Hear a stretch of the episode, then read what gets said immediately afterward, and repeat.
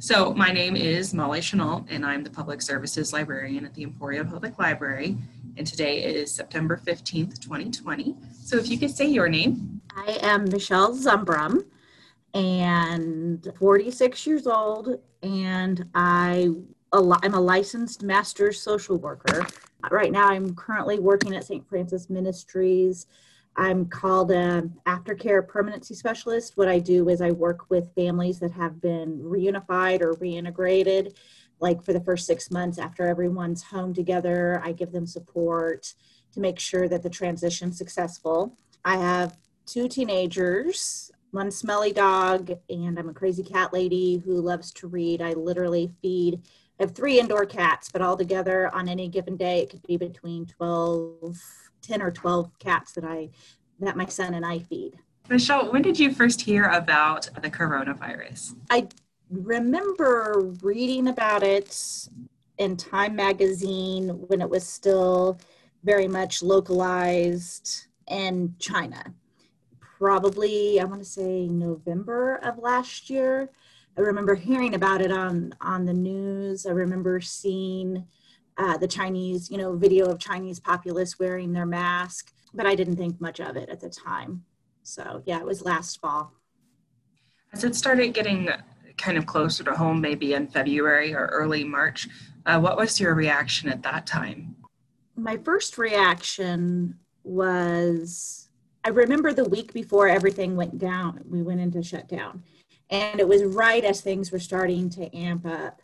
And I remember I went and saw, I'm not going to say her last name correctly, Louise Erdich at Haskell University on the Wednesday before everything went into lockdown. And I remember being kind of iffy about that.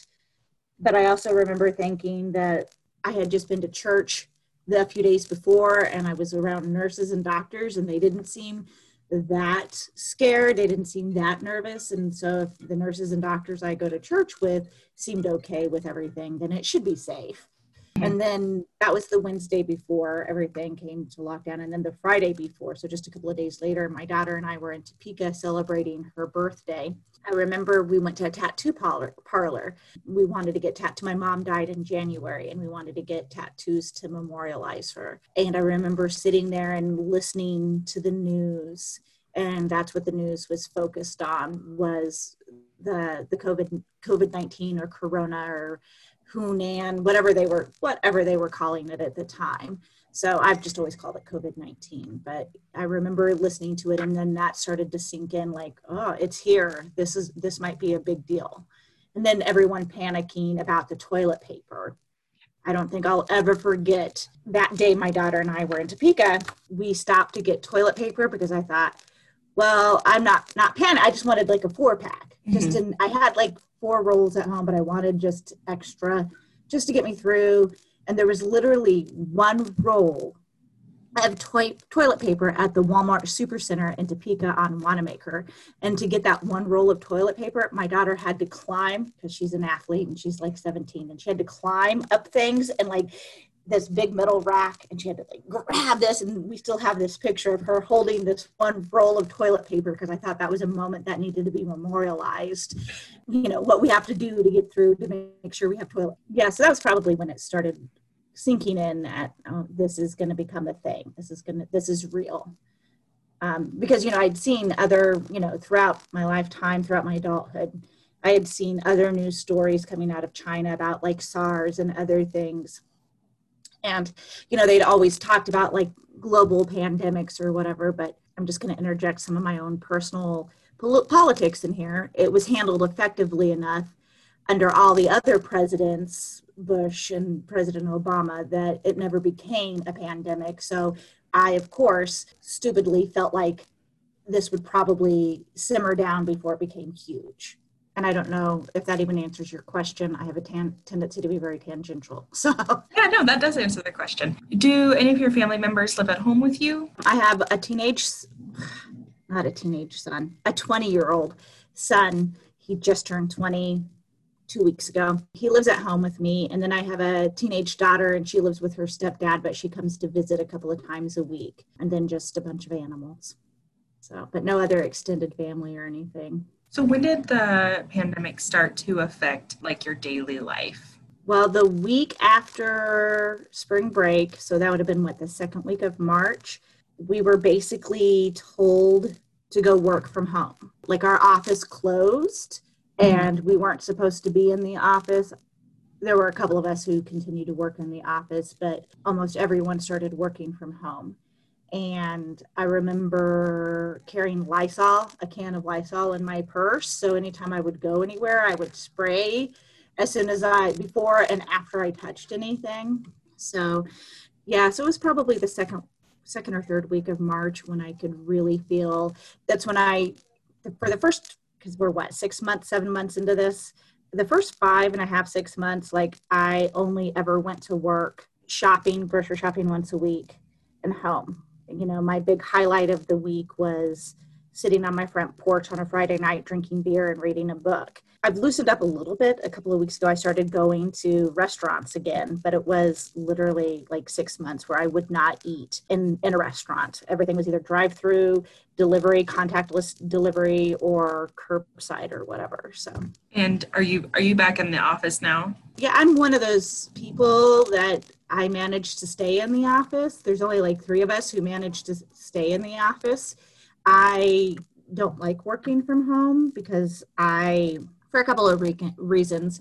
Uh, my home's small. My son is taking classes through the VOTEC, or well, Flint Hills Technical College, as well as Transitions, which is a, like a special ed program for young adults.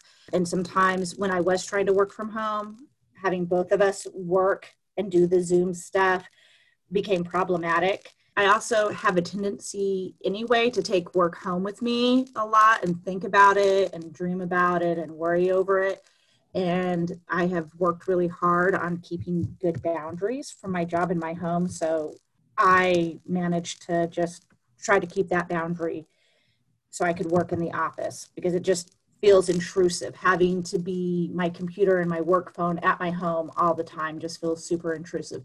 I work with other people who absolutely love working from home. Mm-hmm that's just not my experience. That that makes sense. I know it really hits a lot of people different ways. We had a lot of big or what felt like big and very fast changes. Was there anything that changed slowly and you maybe only noticed it after a little bit? Things that I think change slowly. What I I don't want to say I th- think, think what I one thing I have noticed not necessarily a slow change, but what I have noticed is the way people's reactions to it have changed throughout. I know some people who the first two or three months were very scared about it and wouldn't do anything and were very adamant I'm going to work from home and I'm not going to go to the grocery store any more than I have to.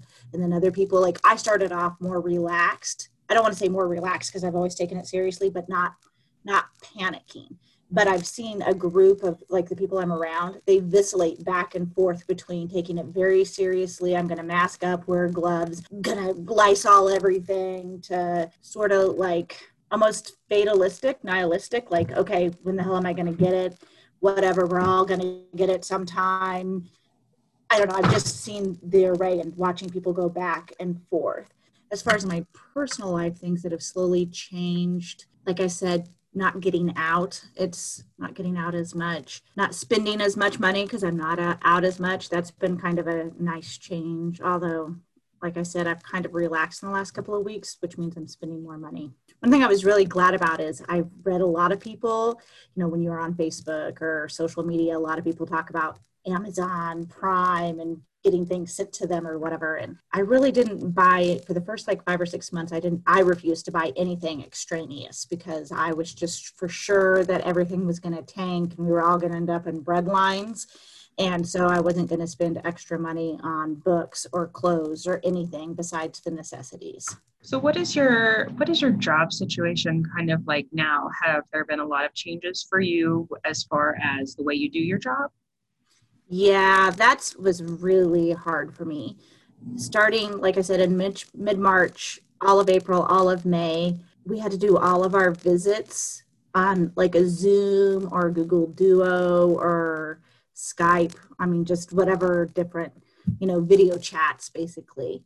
And when you're working with like children that have been abused and parents who have been either abusive or neglectful. And they've worked on it. They've earned the right you know they've proven themselves effective parents and that's why we put them back in the home. But still you know they need that transition time can be pretty stressful and not getting in the home and actually seeing things that was really stressful. Kids truancy issues like were crazy in the spring. So many kids were not signing on to do their schoolwork, uh, not getting their homework done. So that was, you know, and, and we're still in my position, I still have to account to the court and like guardian ad litems and different, uh, you know, other systems about what's going on with my parents and how St. Francis was supporting them.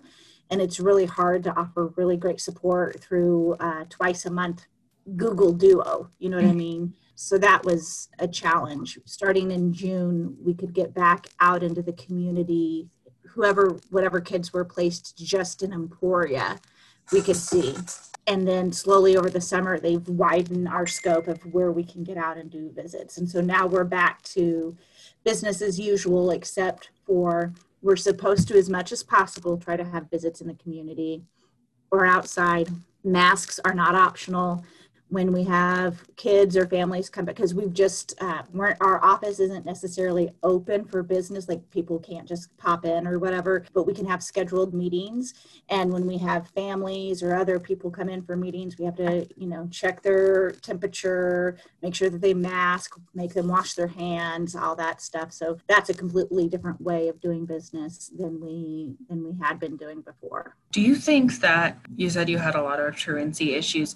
Do you think that part of that might have been caused by not having like the technology or internet at home? No there that i think there's some truth to that. We have some kids that we have we had one little one that lived between i want to say off of 99 like they're going right smack dab between americus emporia and allen and they had crappy cell phone or um, any kind of internet any kind of signal and so that child was getting packets to do. And so that was fine, but they couldn't do it. And then there were other kids that, and another child that I worked with, another teenager that worked in South or lived in South Lyon County. She had problems having consistent internet connection because she lived so far out in the country that some days, like depending on the way the wind would blow, and that's really not much of an exaggeration on whether or not she could use her Wi Fi or her internet to get onto school. And then some kids were just overwhelmed. I did work with one young lady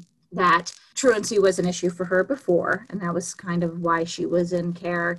But also, she was pretty overwhelmed with having to do all of her classes through Zoom and trying to stay on top of her assignments. And so she just shut down and just, I mean, I think the whole, I mean, I think everything in her life just was overwhelming to her at that time. So she just kind of shut down.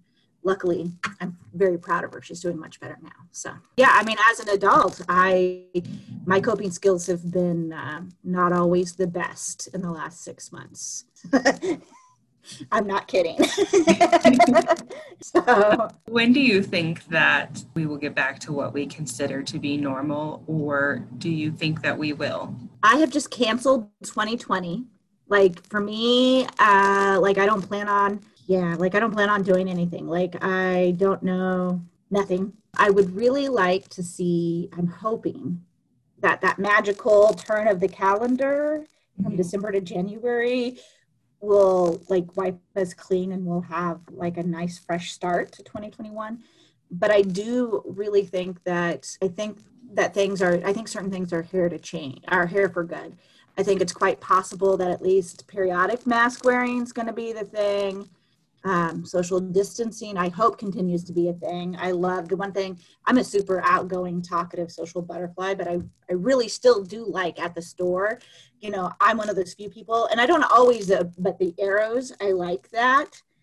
I like the whole having to stand six feet apart in line so i hope that that's something that continues. As far as normal and getting back i think we're stubborn enough you know um, enough of the population isn't following guidelines now and i just don't see I, I think even the people that are taking this seriously are going to get tired of not going places tired of not doing anything.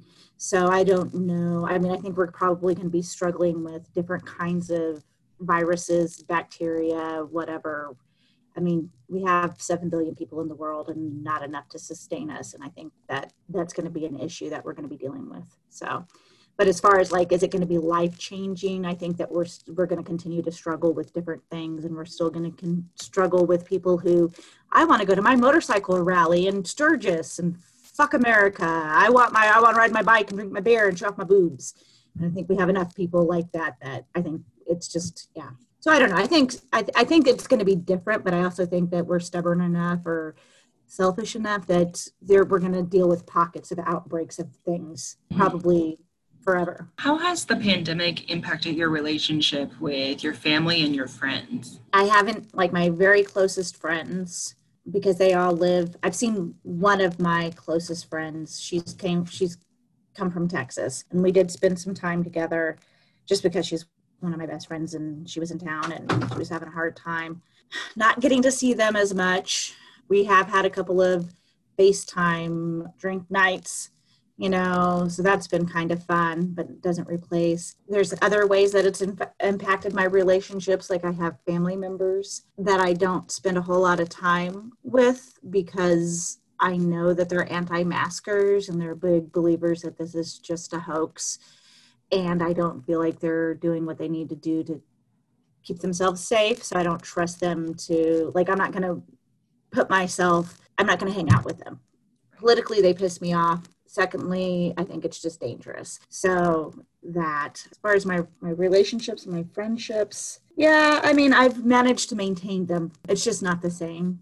And one thing I'm I, I've noticed about myself is even as things are opening back up, like I've been introverted enough, or not introverted, but I've been a homebody enough that my interest in going out and doing a whole bunch of things has really waned. I mean, I used to be involved in so many things, and like now I'm like, we can't do that in Zoom, or uh, maybe I'll just stay home and skip it tonight. So we'll see.